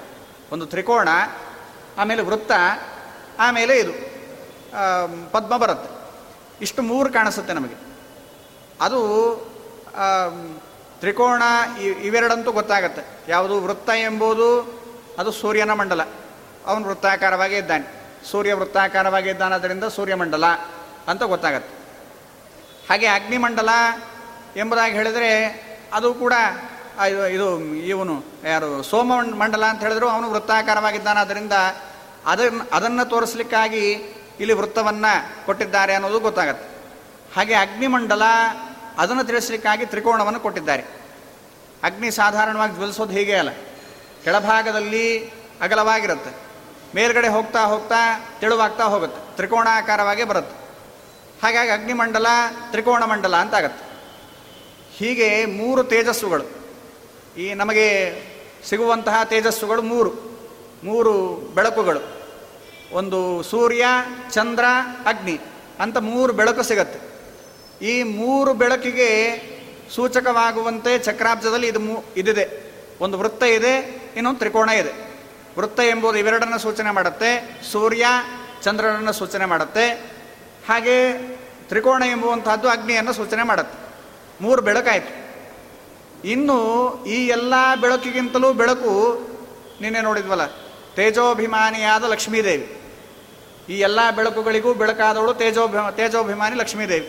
ದಿನಕರ ಕೋಟಿ ತೇಜದಿ ಹೊಳೆಯುವ ಅಂತ ಹೇಳಿದ್ದಾರಲ್ಲ. ಹಾಗೆ ದಿನಕರ ಕೋಟಿ ತೇಜದೆ ಹೊಳೆಯುವ ಆ ರೀತಿಯಾಗಿ ಎಲ್ಲ ತೇಜಸ್ಸುಗಳಿಗೂ ನಿಯಾಮಕಳಾದವಳು, ತೇಜೋಭಿಮಾನಿಯಾದವಳು ಲಕ್ಷ್ಮೀದೇವಿ. ಅವಳಿರುವಂತಹದ್ದು ಪದ್ಮದಲ್ಲಿ. ಅವಳಿರುವಂತಹದ್ದು ಕಮಲದಲ್ಲಿ. ಹಾಗಾಗಿ ಇಷ್ಟು ಬೇಕು. ನಮಗೆ ತೇಜಸ್ಸುಗಳು ಅಂತ ಪ್ರಧಾನವಾದ ತೇಜಸ್ಸುಗಳು ಈ ಸೂರ್ಯ, ಚಂದ್ರ, ಅಗ್ನಿ. ಅದಕ್ಕಾಗಿ ಈ ಎರಡು. ತ್ರಿಕೋಣ, ವೃತ್ತ. ಲಕ್ಷ್ಮೀದೇವಿ ಎಲ್ಲ ತೇಜಸ್ಸಿಗೂ ನಿಯಾಮಕಳು. ಅಂತಹ ಲಕ್ಷ್ಮೀದೇವಿಯನ್ನು ತಿಳಿಸ್ಲಿಕ್ಕಾಗಿ ಅಬ್ಜ. ಕಮಲ ಅಂತ. ಅವುಗಳಿಗೆ ನಿಯಾಮಕನಾಗಿ ಮಧ್ಯದಲ್ಲಿ ಘೃಣಿ ಇದ್ದಾನೆ. ಈ ಎಲ್ಲ ತೇಜಸ್ಸುಗಳಿಗೂ ನಿಯಾಮಕನಾಗಿ, ಘೃಣಿ ನಾಮಕನಾಗಿ ಪರಮಾತ್ಮ ಇದ್ದಾನೆ ಎಂಬುದನ್ನು ಹೇಳಲಿಕ್ಕಾಗಿ ಚಕ್ರಾಬ್ಜ ಮಂಡಲ. ಒಟ್ಟು ಎಲ್ಲ ಕಾಲ ನಿಯಾಮಕರು. ಇವರೇ ಕಾಲ ನಿಯಾಮಕರು. ಸೂರ್ಯ, ಚಂದ್ರ, ಇವರು ಕಾಲ ನಿಯಾಮಕರು. ಸೂರ್ಯ ಅವನಿಂದಲೇ ದಿನವನ್ನು ಗಣನೆ ಮಾಡೋದು. ಇವತ್ತು ಬೆಳಗ್ಗೆ, ಇವತ್ತು ಇದು ಬೆಳಗ್ಗೆ, ರಾತ್ರಿ ಅಂತೆಲ್ಲ ಗಣನೆ ಮಾಡೋದು ಸೂರ್ಯನಿಂದ. ಪಕ್ಷಗಳನ್ನು ಗಣನೆ ಮಾಡೋದು ಚಂದ್ರನನ್ನು ಇಟ್ಕೊಂಡು. ಹುಣ್ಣಿಮೆ ಅಮಾವಾಸ್ಯೆ. ಅದು ಇಟ್ಕೊಂಡೇ ನಾವು ಪಕ್ಷವನ್ನು ಗಣನೆ ಮಾಡೋದು. ಹಾಗಾಗಿ ಚಂದ್ರ ಕಡಿಮೆ ಆದ ಅಂತ ಹೇಳಿದ್ರೆ ಒಂದು ಪಕ್ಷ ಆಯಿತು ಅಂತ. ಅವನು ವೃದ್ಧಿಯನ್ನು ಹೊಂದಿದ ಅಂದರೆ ಒಂದು ಪಕ್ಷ ಆಯಿತು ಅಂತ. ಹಾಗಾದರೆ ಪಕ್ಷವನ್ನು ಗಣನೆ ಮಾಡೋದು ಚಂದ್ರನನ್ನು ಇಟ್ಕೊಂಡು. ದಿನವನ್ನು ಗಣನೆ ಮಾಡೋದು ಸೂರ್ಯನನ್ನು ಇಟ್ಕೊಂಡು. ಹಾಗಾದರೆ ಕಾಲ ನಿಯಾಮಕರು ಇವರು. ಸೂರ್ಯಚಂದ್ರರು ಕಾಲ ನಿಯಾಮಕರು ಅವರಿಗೆ ನಿಯಾಮಕನಾಗಿದ್ದಾನೆ ಪರಮಾತ್ಮ ಅಂತ ಹೇಳಿದಾಗ ಅವನು ಎಲ್ಲ ಕಾಲಗಳಿಗೆ ನಿಯಾಮಕನಾದವನು ಅಂತ ಹೇಳಿದ ಹಾಗಾಯಿತು ಹೀಗೆ ತೇಜಸ್ಸುಗಳಿಗೆ ನಿಯಾಮಕ, ಕಾಲಕ್ಕೆ ನಿಯಾಮಕ ಆದವನು ಪರಮಾತ್ಮ ಅಂತ ಇಲ್ಲಿ ಪ್ರಧಾನವಾದ ಉಪಾಸನೆ ಅಂತ ಹೇಳ್ತಾ ಇದ್ದಾರೆ. ಹಾಗಾಗಿ ತ್ರಿಕೋಣವನ್ನು ಬರೆದ, ಬರೆದಿದ್ದಾಗಿದೆ. ಆ ತ್ರಿಕೋಣದ ಸುತ್ತಲೂ ಕೂಡ ಚೂರು ಮೇಲ್ಭಾಗವನ್ನು ಬಿಟ್ಟು ಒಂದು ವೃತ್ತ ಬಂದಿದೆ. ಅದರಲ್ಲಿ ಎಡಗಡೆ ಸೂರ್ಯಮಂಡಲ ಬಲಭಾಗದಲ್ಲಿ ಸೋಮಮಂಡಲ, ಕೆಳಭಾಗದಲ್ಲಿ ಅಗ್ನಿಮಂಡಲ. ಇಷ್ಟು ಬಂದಿದೆ. ರಚಿಸಿ ಕಿಂಕರ ಜನಪಾಲ, ವಿಜಯ ವಿಠಲ ಕಳಂಕನ ಭಜಿಸುವುದು ಹೃದಯದಲ್ಲಿ ತಿಳಿದು, ಈ ರೀತಿಯಾಗಿ ಕಿಂಕರರನ್ನು ಪಾಲನೆ ಮಾಡುವಂತಹ ವಿಜಯ ವಿಠಲ ಆತನನ್ನು ಅಕಳಂಕ ಯಾವ ದೋಷವೂ ಇಲ್ಲ. ಅಂತಹ ಪರಮಾತ್ಮನನ್ನು ಹೃದಯದಲ್ಲಿ ತಿಳಿದು ಭಜನೆ ಮಾಡಬೇಕು, ಈ ರೂಪವನ್ನು ತಿಳಿದು ಭಜನೆ ಮಾಡಬೇಕು ಅಂತ ಒಂದನ್ನು ಹೇಳಿದ್ದಾರೆ. ಹಾಗೆ ಅದರ ಮೇಲೆ ಮತ್ತೆ ಇನ್ನೊಂದು ವೃತ್ತವನ್ನು ಹೇಳ್ತಾ ಇದ್ದಾರೆ. ಕರಿರಥ ಅಜವೀಥಿ ಎಂದೆಂಬವೇ ಮೂರು ಬರೆದು ಇದಕ್ಕೆ ಹನ್ನೆರಡು ರಾಶಿಗಳು ವಿಸ್ತಾರವಾಗಿಯೇ ಉಂಟು. ಎರಡೆರಡು ಒಂದು ಕಡೆ ಅಂತ ಹೇಳ್ತಾ ಇದ್ದಾರೆ. ಈ ಅದರ ಈಗ ಒಂದು ವೃತ್ತ ಬಂದಿದೆ. ಎರಡನೇ ವೃತ್ತ ಬಂದಿದೆ. ಮೊದಲನೇ ವೃತ್ತ ಇತ್ತು. ಆ ಮೊದಲನೇ ವೃತ್ತದ ಮೇಲೆ ತ್ರಿಕೋಣ ಬಂತು. ಆ ತ್ರಿಕೋಣವನ್ನು ಮೇಲ್ಭಾಗದಲ್ಲಿ ಸ್ವಲ್ಪ ಭಾಗಿಸಿ ಮೂರನೇ ವೃತ್ತ ಎಂಬುವಂತಹದ್ದು ಬಂದಿದೆ. ತ್ರಿಕೋಣವನ್ನು ಭಾಗಿಸಿಕೊಂಡೇ ಎರಡನೇ ವೃತ್ತ ಬಂದಿದೆ. ಹಾಗೆ ಇನ್ನೊಂದು ವೃತ್ತವೂ ಕೂಡ. ಅದಕ್ಕೆ ಸುತ್ತಾಗಿ ಇನ್ನೊಂದು ವೃತ್ತವು ಅದನ್ನು ಭಾಗಿಸಿಕೊಂಡೇ ಬರುತ್ತೆ. ಆ ವೃತ್ತದಲ್ಲಿ ನಮಗೆ ಈ ಥರ ಎರಡೆರಡು ಒಂದು ಕಡೆ ಅಂತ ಅಂದರೆ ಹಾಗೆ ಮಾಡಿದಾಗ ಮತ್ತೆ ನಮಗೆ ಮೂರು ಸಿಗುತ್ತೆ. ಮೂರು ಕಡೆ ಜಾಗ ಸಿಗುತ್ತೆ. ಈ ಎಡಗಡೆ, ಬಲಗಡೆ, ಕೆಳಗಡೆ. ಹಿಂದಿನ ಧರಣೆ. ಸೂರ್ಯಮಂಡಲ ಸೋಮಮಂಡಲ, ಅಗ್ನಿಮಂಡಲ. ಅದಕ್ಕೆ ಯಾವ ರೀತಿಯಾಗಿ ಮೂರು ಕಡೆ ಅವಕಾಶ ಸಿಗ್ತಲ್ಲ ಅದರಂತೆ ಇನ್ನೊಂದು ವೃತ್ತ ಮಾಡಿದಾಗಲೂ ಕೂಡ ನಮಗಿದೇ ಥರ ಮೂರು ಕಡೆ ಅವಕಾಶ ಸಿಗುತ್ತೆ. ಈ ಮೂರು ಕಡೆ ಅವಕಾಶ ಏನು ಸಿಗುತ್ತೋ, ಅಲ್ಲಿ ಕ್ರಮವಾಗಿ ಎರಡೆರಡು ಒಂದು ಕಡೆ, ಹನ್ನೆರಡು ರಾಶಿಗಳು, ಈ ಥರ ಮಾಡ್ಕೊಂಡು ಹೋಗಬೇಕು. ಎರಡೆರಡು ಅಂತ ಹೇಳಿದರೆ ನಾಲ್ಕು ರಾಶಿಗಳು ಅಂತ. ಒಂದು ಜಾಗದಲ್ಲಿ ನಾಲ್ಕು ರಾಶಿಗಳು. ಬಲಗಡೆ ನಾಲ್ಕು ರಾಶಿ, ಕೆಳಭಾಗದಲ್ಲಿ ನಾಲ್ಕು ರಾಶಿ, ಎಡಭಾಗ ಹಾಗೆ ಮೇಷ, ವೃಷಭ, ಮಿಥುನ, ಕರ್ಕಾಟಕ ಅಂತ ಒಂದು ಕಡೆ. ಬಲಭಾಗದಲ್ಲಿ ಮೇಷ, ವೃಷಭ, ಮಿಥುನ, ಕರ್ಕಾಟಕ. ಇಲ್ಲಿ ಮಾತ್ರ ಇದು ವ್ಯತ್ಯಾಸ ಆಯಿತು. ಏನು ವ್ಯತ್ಯಾಸ ಅಂದರೆ ಹಿಂದೆ ಬರಬೇಕಾದ್ರೆ ಹೀಗೆ ಬಂದಿದ್ವಿ. ಎಡಭಾಗದಿಂದ ಆರಂಭ ಮಾಡ್ಕೊಂಡು ಹೀಗೆ ಬಂದ್ವಿ. ಸೋಮ, ಇದು ಸೂರ್ಯ, ಸೋಮ, ಅಗ್ನಿ ಅಂತ ಬಂದ್ವಿ. ಇಲ್ಲಿ ಮಾತ್ರ ಹೀಗೆ ಬಲಭಾಗವನ್ನು ಆರಂಭ ಮಾಡಿಕೊಂಡು. ಮೇಷ, ವೃಷಭ, ಮಿಥುನ, ಕರ್ಕಾಟಕ. ಇಲ್ಲಿ ನಾಲ್ಕು. ಕೆಳಭಾಗದಲ್ಲಿ ಸಿಂಹ, ಕನ್ಯಾ, ತುಲಾ, ವೃಶ್ಚಿಕ ಅಂತ. ಎಡಭಾಗದಲ್ಲಿ ಧನು, ಮಕರ, ಕುಂಭ, ಮೀನ. ಅಂತ ಈ ರೀತಿಯಾಗಿ ಎಡಭಾಗದಲ್ಲಿ ಹೀಗೆ ಒಟ್ಟು ಹನ್ನೆರಡು ರಾಶಿಗಳನ್ನು ಚಿತ್ರಿಸಬೇಕು ಅಂತ. ಹನ್ನೆರಡು ರಾಶಿಗಳಿಗೆ ಒಂದಿಷ್ಟು ಜಾಗ ಜಾಗ ಅಂತ ಈ ಥರ ಮಾಡಿಬಿಟ್ಟು ಹನ್ನೆರಡು ರಾಶಿಗಳ ಹೆಸರನ್ನು ಅಲ್ಲಿ ಇಟ್ಕೊಳ್ಬೇಕು ಅಂತ. ಇದೆಲ್ಲ ಕೊನೆಗೆ ಪರ್ಯವಸಾನ ಆಗೋದು ಅಲ್ಲಿ. ಕಾಲನಿಯಾಮಕ ಅಂತ. ಹೀಗೆ ಮೇಷ, ವೃಷಭ ಇದೆಲ್ಲ ಏನಿದೆಯೋ ಅವೆಲ್ಲೋದರಲ್ಲಿ ಸೂರ್ಯ ಸಂಚಾರ ಮಾಡ್ತಾನೆ. ಅಂತಹ ಸೂರ್ಯನಿಗೂ ನಿಯಾಮಕನಾದವನು ಪರಮಾತ್ಮ. ಕಾಲನಿಯಾಮಕ ಅಂತ ಅಲ್ಲಿಗೆ ಪರ್ಯವಸಾನ ಆಗತ್ತೆ. ಇದೊಂದು ಉಪಾಸನೆ ಭಾಗ. ಈ ರೀತಿಯಾಗಿ ಬರಿಬೇಕು. ಇಷ್ಟಾದ ಮೇಲೆ ಕರಿರಥ ಅಜವೀಧಿ ಎಂದಂಬವೇ ಮೂರು ಬರೆದು. ಇಲ್ಲಿ ಅದರ ಮೇಲ್ಗಡೆ ಇನ್ನೊಂದು, ಅದರ ಮೇಲ್ಗಡೆ ಇನ್ನೊಂದು ವೃತ್ತ ಬಂತು. ಈಗ ಒಂದು, ಎರಡು, ಮೂರು ಮೂರು ವೃತ್ತ ಆಗಿದೆ. ಈಗ ನಾಲ್ಕನೇದು ಬರ್ತಾ ಇದೆ. ಹಾಗೆ ನಾಲ್ಕನೇ ವೃತ್ತ, ತ್ರಿಕೋಣಕ್ಕೆ ಸುತ್ತಾಗಿ ನಾಲ್ಕನೇ ವೃತ್ತ ಎಂಬುದು ಬರುತ್ತೆ. ಇದು ಮಾತ್ರ ಮೂರು ತುದಿಗಳನ್ನು ತಾಕ್ಕೊಂಡು ಬರುವ ವೃತ್ತ.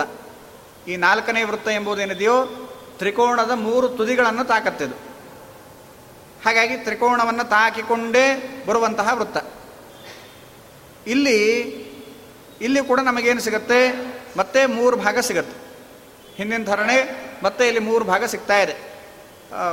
ಬಲಭಾಗ, ಕೆಳಭಾಗ, ಎಡಭಾಗ ಅಂತ ಮತ್ತೆ ತ್ರಿಕೋಣದ ಸುತ್ತಲೂ ಕೂಡ ಮೂರು ಭಾಗ ಸಿಗುತ್ತೆ. ಆ ಮೂರು ಭಾಗ ಏನು ಸಿಗುತ್ತೋ ಅಲ್ಲಿ ಇದನ್ನು ಬರಿಬೇಕು ಅಂತ. ಏನಂತ? ಈ ಬಲಭಾಗದಲ್ಲಿ ಕರಿವೀಥಿ ಅಂತ ಬರಿಬೇಕು. ಕರಿವೀಥಿ ಅಂತ ಹೇಳಿದರೆ ಆನೆಯ ದಾರಿ ಅಂತ ಅರ್ಥ. ಕರಿವೀಥಿ ಅಂದರೆ ಆನೆಯ ದಾರಿ ಅಂತ. ಹಾಗೆ ಕೆಳಗಡೆ ರಥವೀಥಿ ಅಂತ ಬರಿಬೇಕು. ರಥಬೀದಿ ಅಂತ. ರಥದ ದಾರಿ ಅಂತ ಅರ್ಥ. ಹಾಗೆ ಎಡಭಾಗದಲ್ಲಿ ಅಜವೀಥಿ ಅಂತ ಬರಿಬೇಕು. ಅಜವೀಥಿ ಅಂದರೆ ಆಡಿನ ದಾರಿ ಅಂತ. ಹೀಗೆ ಮೂರು ಭಾಗದಲ್ಲಿ ಈ ಥರ ಬರಿಬೇಕು ಅಂತ. ಯಾಕಿದು? ಅಂತ ಹೇಳಿದ್ರೆ, ಇದನ್ನು ತಿಳ್ಕೊಂಡು ಬರೀರಿ ಅಂತ. ಸುಮ್ಮನೆ ಬರಿಬೇಡ್ರಿ, ತಿಳ್ಕೊಂಡು ಬರೀರಿ ಅಂತ. ಯಾಕೆಂದ್ರೆ ಅರಿದು ಅಂತ ಹೇಳ್ತಾ ಇದ್ದಾರೆ. ಅರಿದು ಸ್ಥಿಮಿತ ಸಮಗತಿ ತ್ವರೆಗತಿಯ ಸೂರ್ಯನ್ನ. ಸೂರ್ಯ ಇಂತಹ ಗತಿಯನ್ನು ಹೊಂದಿದ್ದಾನೆ ಅಂತ ತಿಳಿದು ಬರೀರಿ. ಸೂರ್ಯನ ಗತಿ ಹೇಗಿರುತ್ತೆ ಅಂತ. ಈ ಮೊದಲನೇ ನಾಲ್ಕು ರಾಶಿ, ಮೇಷ, ವೃಷಭ, ಮಿಥುನ, ಕರ್ಕಾಟಕ. ಆ ನಾಲ್ಕು ರಾಶಿಯಲ್ಲಿ ಸೂರ್ಯ ಸಂಚಾರ ಮಾಡಬೇಕಾದ್ರೆ ಸ್ಥಿಮಿತ, ಅವಾಗ ಸ್ಥಿಮಿತ ಗತಿ, ತುಂಬ ನಿಧಾನವಾಗಿ ಹೋಗ್ತಾನೆ. ವೇಗ ಇಲ್ಲ, ತುಂಬ ನಿಧಾನವಾಗಿ ಹೋಗ್ತಾನೆ. ಅದಕ್ಕಾಗಿ ಅಲ್ಲಿ ಕರಿ ಕರಿ ವೀಥಿ ಅಂತ ಹೇಳಿದ್ವಿ ಕರಿ ವೀಥಿ, ಆನೆ ಥರ ಅಂತ. ಸೂರ್ಯ ಆನೆ ಥರ ಹೋಗ್ತಾನೆ. ಈ ಸಂಕ್ರಮಣ ಅಂತ ಹೇಳ್ತೇವಲ್ಲ, ಒಂದು ರಾಶಿಯಿಂದ ಒಂದು ರಾಶಿಗೆ ಸೂರ್ಯ ಬರೋದೇ ಸಂಕ್ರಮಣ. ಹಾಗೆ ಒಂದು ರಾಶಿಯಿಂದ ಒಂದು ರಾಶಿಗೆ ಬರಬೇಕಾದ್ರೆ ಮೇಷ, ವೃಷಭ, ಮಿಥುನ, ಕರ್ಕಾಟಕ. ಈ ಒಂದು ರಾಶಿಯಿಂದ ಒಂದು ರಾಶಿಗೆ ತಿಂಗಳಿಗೊಮ್ಮೆ ಬರ್ತಾನೆ. ಹೀಗೆ ತಿಂಗಳಿಗೊಮ್ಮೆ ಬರಬೇಕಾದ್ರೆ, ಈ ನಾಲ್ಕು ರಾಶಿಗಳಲ್ಲಿ ಬರಬೇಕಾದ್ರೆ, ಸೂರ್ಯ ತುಂಬ ನಿಧಾನವಾಗಿ ಬರ್ತಾನೆ ಅಂತ. ತುಂಬ ನಿಧಾನವಾಗಿ ಬರ್ತಾನಾದ್ರಿಂದಲೇ ಹಗಲು ಜಾಸ್ತಿ ಇರುತ್ತೆ ಅಂತ. ಹಗಲು ಜಾಸ್ತಿ ಇರುತ್ತೆ. ಬೇಗ ರಾತ್ರಿ ಆಗೋದಿಲ್ಲ. ಏಳು ಗಂಟೆ ಆದರೂ ಆದರೂ ಕತ್ಲಾಗೋದಿಲ್ಲ. ಯಾಕೆಂದರೆ ಸೂರ್ಯನ ಗತಿ ನಿಧಾನವಾಗಿದೆ. ಈ ರಾಶಿಯಲ್ಲಿ ಬರಬೇಕಾದ್ರೆ ನಿಧಾನ ಗತಿ. ಹಾಗೆ ಮೇಷ ವೃಷಭ ಮಿಥುನ ಕರ್ಕಾಟಕ. ಅಲ್ಲಿ ಸೂರ್ಯ ಆನೆ ಥರ ಬರ್ತಾನೆ. ಆದ್ದರಿಂದಲೇನೆ ಅದರ ಮೇಲ್ಭಾಗದಲ್ಲಿ ಏನಂತ ಬರೆದಿದ್ದು? ಇದು ಕರಿವೀಥಿ ಅಂತ. ಈ ನಾಲ್ಕು ರಾಶಿಗಳು ದಾರಿ. ಈ ನಾಲ್ಕು ರಾಶಿಗಳೆಂಬುವ ದಾರಿಯಲ್ಲಿ ಸೂರ್ಯ ಆನೆ ಥರ ಸಂಚಾರ ಮಾಡ್ತಾನಾದ್ದರಿಂದ ಇದು ಕರಿವೀಥಿ ಅಂತ ಅದಕ್ಕೆ ಹೆಸರನ್ನು ಕೊಟ್ಟಿದ್ದಾರೆ. ಅದರ ಕೆಳಭಾಗದಲ್ಲಿ ತ್ರಿಕೋಣದ ಕೆಳಭಾಗದಲ್ಲಿ ಅದನ್ನು ಏನಂತ ಹೇಳಿದ್ದಾರೆ? ರಥವೀಥಿ ಅಂತ ರಥವೀಥಿ ಅಂತ ಹೇಳಿದರೆ ಅಲ್ಲಿ ಸಮಗತಿ ಸಮಗತಿ. ಅಂದರೆ ತುಂಬ ವೇಗನೂ ಇಲ್ಲ, ತುಂಬ ನಿಧಾನವೂ ಅಲ್ಲ. ಹಾಗೆ ಸಮಗತಿಯಲ್ಲಿ ಸೂರ್ಯ ಸಂಚಾರ ಮಾಡ್ತಾ ಇದ್ದಾನೆ. ಹಾಗಾಗಿ ಅದನ್ನು ರಥವೀಥಿ ಅಂತ ಕರೆದಿದ್ದು. ಯಾವುದು? ಸಿಂಹ, ಕನ್ಯಾ, ತುಲಾ, ವೃಶ್ಚಿಕ. ಈ ನಾಲ್ಕು ರಾಶಿಗಳಲ್ಲಿ ಸಮಗತಿಯಲ್ಲಿ ಸಂಚಾರ ಮಾಡ್ತಾನೆ. ಹಾಗಾಗಿ ಅದನ್ನು ರಥವೀಥಿ ಅಂತ. ಈ ಕಡೆ ಎಡಭಾಗದಲ್ಲಿ ಅಲ್ಲಿ ಅದನ್ನು ಅಜವೀಥಿ ಅಂತ ಕರೆದಿದ್ದಾರೆ. ಯಾಕೆ ಅಂತ ಹೇಳಿದ್ರೆ ಆ ನಾಲ್ಕು ರಾಶಿಗಳಲ್ಲಿ ವೇಗವಾಗಿ ಸಂಚಾರ ಮಾಡ್ತಾನೆ. ಆ ದಾರಿಯಲ್ಲಿ ವೇಗವಾಗಿ ಹೋಗ್ತಾನೆ. ಧನು, ಮಕರ, ಕುಂಭ, ಮೀನ ಅಂತ. ಈ ನಾಲ್ಕು ರಾಶಿಗಳಲ್ಲಿ ವೇಗವಾಗಿ ಸೂರ್ಯ ಸಂಚಾರ ಮಾಡ್ತಾನಾದ್ದರಿಂದ ಅದನ್ನು ಅಜವೀಥಿ ಆಡಿನ ಥರ ಓಡ್ತಾನೆ ಅಂತ. ಚುರುಕಾಗಿ ಓಡ್ತಾನಾದ್ದರಿಂದ ಇದನ್ನು ಅಜವೀಥಿ ಅಂತ ಕರೀಬೇಕು ಅಂತ. ಹೀಗೆ ಈ ಸೂರ್ಯನ ಗತಿಯನ್ನೇ ತಿಳಿಸ್ತಾ ಇದೆ. ಈ ಚಕ್ರ ಎಂಬುವಂಥದ್ದು ಸೂರ್ಯನ ಗತಿಯನ್ನ ತಿಳಿಸ್ತಾ ಇದೆ. ಎರಡು ನಾಲ್ಕು ಕೋಣೆ ವಿರಚಿಸಿ ಅದರ ಮೇಲೆ ಮರಳಿ ಮಧುಮಾಧವ ಕರೆಸುವ ಋತುವೊಂದು. ಅದರ ಮೇಲೆ ಎರಡು ನಾಲ್ಕು ಕೋಣೆ ವಿರಚಿಸಿ ಅಂತ ಹೇಳಿದ್ದಾರೆ. ಎರಡು ನಾಲ್ಕು ಅಂದರೆ ಆರು ಅಂತ ಅರ್ಥ. ಆರು ಕೋಣೆಯನ್ನು ರಚನೆ ಮಾಡಬೇಕು. ಅದರ ಮೇಲೆ ಇನ್ನೊಂದು ವೃತ್ತ ಬರುತ್ತೆ. ಅದಕ್ಕೆ ತಾಕೊಳ್ಳೋ ಥರ ಆರು ಕೋಣೆಯನ್ನು. ಅಂದರೆ ಕಮಲದ ಥರ ಕಮಲದ ಥರ ಆರು ಕೋಣೆ, ಒಂದು ತ್ರಿಕೋಣ ಥರನೇ. ಹೀಗೆ ತ್ರಿಕೋಣ ಈ ರೀತಿಯಾಗಿ ಹೀಗೆ ಹೀಗೆ ಮಾಡಿಕೊಂಡು ಬಿಡಿಸ್ಕೊಂಡು ಹೋಗಬೇಕು. ಆರು ಬರಬೇಕು. ಆ ಈ ವೃತ್ತಕ್ಕೆ ತಾಕಿಕೊಂಡೇ ಈ ವೃತ್ತ ಏನಿದೆಯೋ, ಈ ನಾಲ್ಕನೇ ವೃತ್ತ, ಅದರ ಮೇಲೆ ಐದನೇ ವೃತ್ತ. ಆ ಎರಡು ವೃತ್ತಗಳಿಗೆ ತಾಕ್ಕೊಂಡು. ಕೆಳಗಡೆ ಎರಡು, ಇದು ತಾಕ್ತಾ ಇರಬೇಕು, ಕೆಳಗಡೆ ವೃತ್ತಕ್ಕೆ ತಾಕಬೇಕು ಮೇಲ್ಗಡೆದು ಮೇಲ್ಗಡೆ ವೃತ್ತಕ್ಕೆ ತಾಕಬೇಕು. ಈ ಥರ ಆ ಆರು ಕೋನಗಳನ್ನು ರಚನೆ ಮಾಡಬೇಕು. ಆ ವೃತ್ತದ ಸುತ್ತಲೂ ಕೂಡ ಆರು ಕೋನಗಳ ರಚನೆಯನ್ನು ಮಾಡಬೇಕು. ಎರಡು ನಾಲ್ಕು ಕೋಣೆ ವಿರಚಿಸಿ. ಅದರ ಮೇಲೆ ಏನು ಬರಿತಾ ಹೋಗಬೇಕು ಅಂತ ಹೇಳಿದ್ರೆ ಆರು ಋತುಗಳನ್ನು ಬರಿತಾ ಹೋಗಬೇಕು. ಆ ಆರು ಕೋನಗಳಲ್ಲಿ ಆರು ಋತುಗಳನ್ನು ಅದನ್ನು ಹೇಳ್ತಾ ಇದ್ದಾರೆ. ವಿರಚಿಸಿ ಅದರ ಮೇಲೆ ಮರಳಿ ಮಧುಮಾಧವ ಕರೆಸುವ ಋತುವೊಂದು. ಮಧುಮಾಧವ ಅಂದರೆ ಚೈತ್ರ, ವೈಶಾಖ. ಮಧು ಅಂದರೆ ಮಧುಮಾಸ, ಚೈತ್ರ. ಮಾಧವ ಮಾಸ ಅಂದರೆ ವೈಶಾಖ.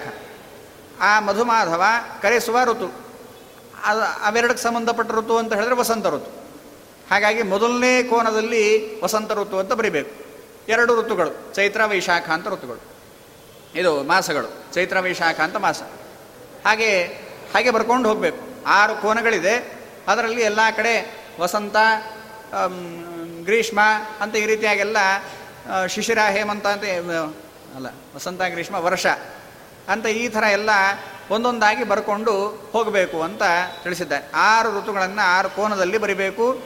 ಒಂದೊಂದು ಕೋನದಲ್ಲಿ ಎರಡೆರಡು ಮಾಸಗಳು. ಚೈತ್ರ, ವೈಶಾಖ ಎಂಬುದಾಗಿ ಹೀಗೆ ಒಂದೊಂದು ಮಾಸವನ್ನು ಬರಿಬೇಕು. ಬರೆದು ಪ್ರಣವ ಹಿರುದಯದಲ್ಲಿ ನಮಸ್ಕರಿಸು ಜ್ಞಾನಾತ್ಮನೆಂದು ಅದಾದ ಮೇಲೆ ಬರೆದು ಪ್ರಣವ. ಪ್ರಣವ ಅಂದರೆ ಓಂಕಾರ. ಓಂಕಾರವನ್ನು ಬರಿಬೇಕು. ಆರು ಕೋನದಲ್ಲಿಯೂ ಕೂಡ ಓಂಕಾರವನ್ನು ಬರಿಬೇಕು. ಓಂಕಾರವನ್ನು ಬರೆದು ಮೊದಲನೇ ಕೋನದಲ್ಲಿ ವಿವರಣ, ವಿಷ್ಣವೇ ನಮಃ ಅಂತ ಮಂತ್ರ ಇದೆ ಅಲ್ಲ. ಆ ವಿಷ್ಣವೇ ನಮಃ ಎಂಬ ಮಂತ್ರವನ್ನು ಅದು ನೋಡಲಿಕ್ಕೆ ಪಂಚಾಕ್ಷರ.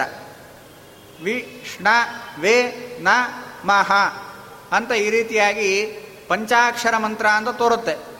ಆದರೆ ಅದು ಷಡಕ್ಷರ ಅಂತ ಹೇಳ್ತಾರೆ. ಕ್ಷಣಯೋಹೋ ಭೇದಯೋಗತಃ ಅಂತ ಹೇಳಿದ್ದಾರೆ. ಹಾಗಾಗಿ ಅದನ್ನು ಹೀಗೆ ವಿಭಾಗ ಮಾಡಿಕೊಳ್ಬೇಕು. ಹೇಳೋದು ವಿಷ್ಣವೇ ಅಂತಲೇ ಹೇಳಬೇಕು. ಆದರೆ ವಿಭಾಗ ಮಾಡೋದು, ವರ್ಣ ವಿಭಾಗ ಮಾಡೋದು ಮಾತ್ರ ವಿ ಶ ನ ವೇ, ನ, ಮಹ ಅಂತ ಈ ರೀತಿಯಾಗಿ ವಿಭಾಗ ಮಾಡೋದು, ವರ್ಣ ವಿಭಾಗ ಮಾಡೋದು ಹೀಗೆ. ಹೇಳೋದು ವಿಷ್ಣವೇ ಅಂತಲೇ ಹೇಳಬೇಕು. ಈ ಥರ ಆರು ಅಕ್ಷರಗಳು ಸಿಗ್ತವೆ. ವಿಷ್ಣು ಮಂತ್ರದಲ್ಲಿ, ವಿಷ್ಣು ಷಡಕ್ಷರದಲ್ಲಿ ನಮಗೆ ಆರು ಅಕ್ಷರ ಸಿಗುತ್ತೆ. ಈ ಆರು ಅಕ್ಷರಗಳನ್ನು ಆ ಕೋನಗಳಲ್ಲಿ ಬರಿಬೇಕು. ಆರು ಕೋನಗಳಲ್ಲಿ ಆರು ಅಕ್ಷರವನ್ನು ಬರಿಬೇಕು. ಬರಿಬೇಕಾದ್ರೆ ಓಂ ಅಂತ ಇದೆ. ಅದು ಒಂದರಲ್ಲಿ ವಿಮ್ ಅಂತ ಬರಿಬೇಕು. ಮೊದಲನೇ ಕೋನದಲ್ಲಿ ವಿಮ್ ಅಂತ ಬರಿಬೇಕು. ಎರಡನೇ ಕೋನದಲ್ಲಿ ಶಮ್ ಅಂತ ಬರಿಬೇಕು. ಮೂರನೇ ಕೋನದಲ್ಲಿ ನಮ್ ಅಂತ ಬರಿಬೇಕು. ನಾಲ್ಕನೇ ಕೋಣದಲ್ಲಿ ವೇಮ್ ಅಂತ ಬರಿಬೇಕು. ಐದನೇ ಕೋಣದಲ್ಲಿ ನಮ್, ಆರನೇ ಕೋಣದಲ್ಲಿ ಮಮ್ ಅಂತ ಬರಿಬೇಕು. ಅದು ಅನುಸ್ವಾರ ಸಹಿತವಾಗಿ ಬರಿಬೇಕು. ಆ ಎಲ್ಲ ವರ್ಣಗಳನ್ನು ಕೂಡ ವಿಷ್ಣು ಮಂತ್ರದಲ್ಲಿ ಬರುವಂತಹ ಈ ಆರು ಅಕ್ಷರಗಳೇನಿದೆಯೋ, ಆರು ಅಕ್ಷರಗಳನ್ನು ಓಂ ಅನುಸ್ವಾರ ಸಹಿತವಾಗಿ ಬರಿಬೇಕು. ಹೀಗೆ ವಿಂ, ಶಂ, ನಂ, ವೇಂ, ನಂ, ಮಂ ಅಂತ ಈ ರೀತಿಯಾಗಿ ಸುತ್ತಲೂ ಕೂಡ ಬರಿಬೇಕು. ಇದು ಇದು ನಮಗೇನು ತಿಳಿಸುತ್ತೆ ಅಂತ ಹೇಳಿದ್ರೆ ಇಲ್ಲಿವರೆಗೂ ಕಾಲ ಆಯ್ತೀಗ ಮೂರು ತೇಜಸ್ಸುಗಳಿಗೆ ಪರಮಾತ್ಮ ನಿಯಾಮಕ. ಕಾಲಕ್ಕೆ ಪರಮಾತ್ಮ ನಿಯಾಮಕ ಅಂತ ಆಯ್ತು. ವಿಷ್ಣವೇ ನಮಃ ಅನ್ನೋದನ್ನು ಸುತ್ತು ಬರೆದಿದ್ದರಿಂದ ಸಮಗ್ರ ವೇದ ಪ್ರತಿಪಾದ್ಯ ಅನ್ನೋದನ್ನು ಹೇಳಿದ ಹಾಗಾಯಿತು ಅದನ್ನು ಉಪನಿಷತ್ತು ಹೇಳುತ್ತೆ. ಉಪನಿಷತ್ತು ಏನು ಹೇಳುತ್ತೆ ಅಂತ ಹೇಳಿದ್ರೆ ಸಯೋಹವೈತೌ ಅನುಸಂ ನಕಾರ ಶಕಾರೌ ಅನುಸಂಹಿತಂ ರುಚೋ ವೇದ. ವೇದವನ್ನು ತಿಳಿದವನು ಅಂತ ಯಾರನ್ನ ಹೇಳ್ತಾರೆ ಅಂತ ಉಪನಿಷತ್ ಹೇಳುತ್ತೆ. ಯಾರು ವೇದಜ್ಞಾನಿ ಅಂತ ಹೇಳ್ಬೋದು ಅಂತ ಹೇಳಿದರೆ, ಇಡೀ ವೇದ ಎಂಬುದು ನಕಾರದ ಒಟ್ಟಿಗೆ ಶಕಾರದ ಒಟ್ಟಿಗೆ ಸೇರಿದೆ. ಶಕಾರ ನಕಾರಗಳಿಂದ ಸಂಹಿತವಾಗಿದೆ, ಕೂಡಿದೆ ಅಂತ ಯಾವನು ತಿಳಿತಾನೋ ಅವನು ವೇದವನ್ನು ತಿಳಿತಾನೆ ಅಂತ. ಏನು? ಶಕಾರ ನಕಾರ ಒಟ್ಟಿಗೆ ಇಡೀ ವೇದ ಸೇರಿದೆ ಅಂತ ತಿಳಿಯೋದಂದ್ರೆ ಏನು ಅಂತ ಹೇಳಿದರೆ ಶ ಎಂಬುದಾಗಿ ಹೇಳಿದರೆ ಪರಮಾತ್ಮ ನಕಾರ ಬಲಂ ಶಕಾರ ಪ್ರಾಣ ಆತ್ಮ. ಪರಮಾತ್ಮ ಏನಾಗಿದ್ದಾನೆ? ಶ ಅಂತ ಹೇಳಿದರೆ ಪ್ರಾಣ, ಅಂದರೆ ಚೇಷ್ಟಕ ಅಂತ. ಅದು ಉಪನಿಷತ್ತೇ ವ್ಯಾಖ್ಯಾನ ಮಾಡಿದೆ ಅದಕ್ಕೆ. ಶಕಾರಕ್ಕೆ ಪ್ರಾಣ ಅಂತ ಅರ್ಥ, ಆತ್ಮ ಅಂತ ಅರ್ಥ ಅಂತ ಉಪನಿಷತ್ತೇ ವ್ಯಾಖ್ಯಾನ ಮಾಡುತ್ತೆ. ಹಾಗಾಗಿ ಶ ಅಂತ ಹೇಳಿದರೆ ಚೇಷ್ಟಕ, ನಮ್ಮ ಎಲ್ಲರಿಗೂ ನಿಯಾಮಕ ಅನ್ನೋದು ಶ ಅನ್ನೋದು ಹೇಳುತ್ತೆ. ಹಾಗೆ ಆತ್ಮ ಆತ್ಮ ಅಂದರೆ ಸ್ವಾಮಿ ಅಂತ ಅರ್ಥ. ಆತ್ಮ ಅಂದರೆ ನಮ್ಮ ಸ್ವಾಮಿ ಅಂತ ಅರ್ಥ. ಹಾಗಾಗಿ ಪರಮಾತ್ಮ ನಮ್ಮೆಲ್ಲರಿಗೂ ನಿಯಾಮಕನಾಗಿದ್ದಾನೆ ಅನ್ನೋದನ್ನು ಶ ಹೇಳ್ತಾ ಇದೆ. ಹಾಗೆ ನಮ್ಮ ಸ್ವಾಮಿ ಆಗಿದ್ದಾನೆ ಅನ್ನೋದನ್ನು ಶ ಎಂಬುದು ಹೇಳ್ತಾ ಇದೆ. ಹಾಗೆ ಣ ಎಂಬುದು ಬಲವನ್ನು ಹೇಳುತ್ತೆ. ನಕಾರ ಬಲಂ. ನಕಾರವು ಬಲವನ್ನು ಹೇಳುತ್ತೆ ಅಂತ. ಹಾಗಾದರೆ ಪರಮಾತ್ಮ ಬಲಸ್ವರೂಪ ಅನ್ನೋದು ಇದು ಹೇಳ್ತಾ ಇದೆ ಅಂತ. ವಿಷ್ಣು ಅದನ್ನೇ ಹೇಳೋದು. ವಿ ಅಂದರೆ ವಿಶಿಷ್ಟ, ವಿಶಿಷ್ಟನಾದ ಶ ವಿಶಿಷ್ಟನಾದ ಣ, ಪರಮಾತ್ಮನೇ ವಿಷ್ಣು ಅಂತ ಕರೆಸ್ಕೊಂಡಿದ್ದಾನೆ. ವಿಶಿಷ್ಟನಾದ ಶ ಅಂದರೆ ವಿಶಿಷ್ಟನಾದ ಚೇಷ್ಟಕ, ವಿಶಿಷ್ಟನಾದ ಸ್ವಾಮಿ, ವಿಶಿಷ್ಟನಾದ ಬಲಿಷ್ಠ ಅನ್ನೋದನ್ನು ವಿಷ್ಣು ಎಂಬುದು ಹೇಳುತ್ತೆ. ವಿಷ್ಣು ಮಂತ್ರದ ಅರ್ಥವನ್ನು ತಿಳ್ಕೊಂಡವನೇ ವೇದವನ್ನು ತಿಳಿತಾನೆ. ಅಂದರೆ ಒಂದೊಂದು ಮಂತ್ರವೂ ಕೂಡ ಪರಮಾತ್ಮನ ಈ ಸ್ವರೂಪವನ್ನು ಹೇಳ್ತಾ ಇದೆ. ಪ್ರತಿಯೊಂದು ಮಂತ್ರವೂ ಕೂಡ ಪರಮಾತ್ಮನ ಇಂತಹ ಸ್ವರೂಪವನ್ನು ಹೇಳ್ತಾ ಇದೆ ಅಂತ ತಿಳಿದವನೇ ವೇದವನ್ನು ತಿಳಿದವನು ಅಂತ ಉಪನಿಷತ್ತು ಹೇಳ್ತಾ ಇದೆ. ಹಾಗಾಗಿ ಏನಾಯ್ತು ಈಗ? ಇದರ ಸುತ್ತಲೂ ಇದು ಬಂತು. ತ್ರಿಕೋಣದ ಸುತ್ತಲೂ ಕೂಡ ಒಂದು ವೃತ್ತ ಬಂದಿದೆ. ಆ ವೃತ್ತದಲ್ಲಿ ಏನಾಯಿತು? ಅಲ್ಲಿ ಒಂದೊಂದು ಕಡೆ ವಿಂ, ಶಂ, ನಂ, ವೇಂ, ನಂ, ಮಂ. ಅಂತ ಈ ಥರ, ಆ ಕೋನಗಳಲ್ಲಿ, ಒಂದೊಂದು ಕೋನದಲ್ಲಿ ನಾವು ಇದನ್ನು ಬರೆದಾಗ, ಸರ್ವವೇದ ಪ್ರತಿಪಾದ್ಯ ಅನ್ನೋದನ್ನು ತಿಳಿಸಿದಾಗಾಯಿತು. ಈ ಉಪಾಸನೆಯು ಬಂತಲ್ಲಿ. ಅದನ್ನು ಇಲ್ಲಿ ಚಿಂತನೆ ಮಾಡಬೇಕು. ಅದನ್ನು ಹೇಳ್ತಾ ಇದ್ದಾರೆ. ಬರೆದು ಪ್ರಣವ, ವಿವರಣ ಹಿರುದಯದಲ್ಲಿ ನಮಸ್ಕರಿಸು ಜ್ಞಾನಾತ್ಮನೆಂದು. ಜ್ಞಾನಾತ್ಮನೆಂದು ನಮಸ್ಕರಿಸು ಅಂತ. ಅಂದರೆ, ಅಂಗನ್ಯಾಸವನ್ನು ಇಲ್ಲಿ ಹೇಳ್ತಾ ಇದ್ದಾರೆ. ಅಂಗನ್ಯಾಸ ಮಾಡಬೇಕಾದ್ರೆ ಹೃದಯದಲ್ಲಿ ನಮಸ್ಕರಿಸು ಜ್ಞಾನಾತ್ಮ. ಹೇಗೆ ನಮಸ್ಕಾರ? ಕೃಷ್ಣ ಮಂತ್ರದ ಅಂಗನ್ಯಾಸ ಗೊತ್ತಿದ್ರೆ ಇದೆಲ್ಲ ಸ್ಪಷ್ಟ ಆಗತ್ತೆ.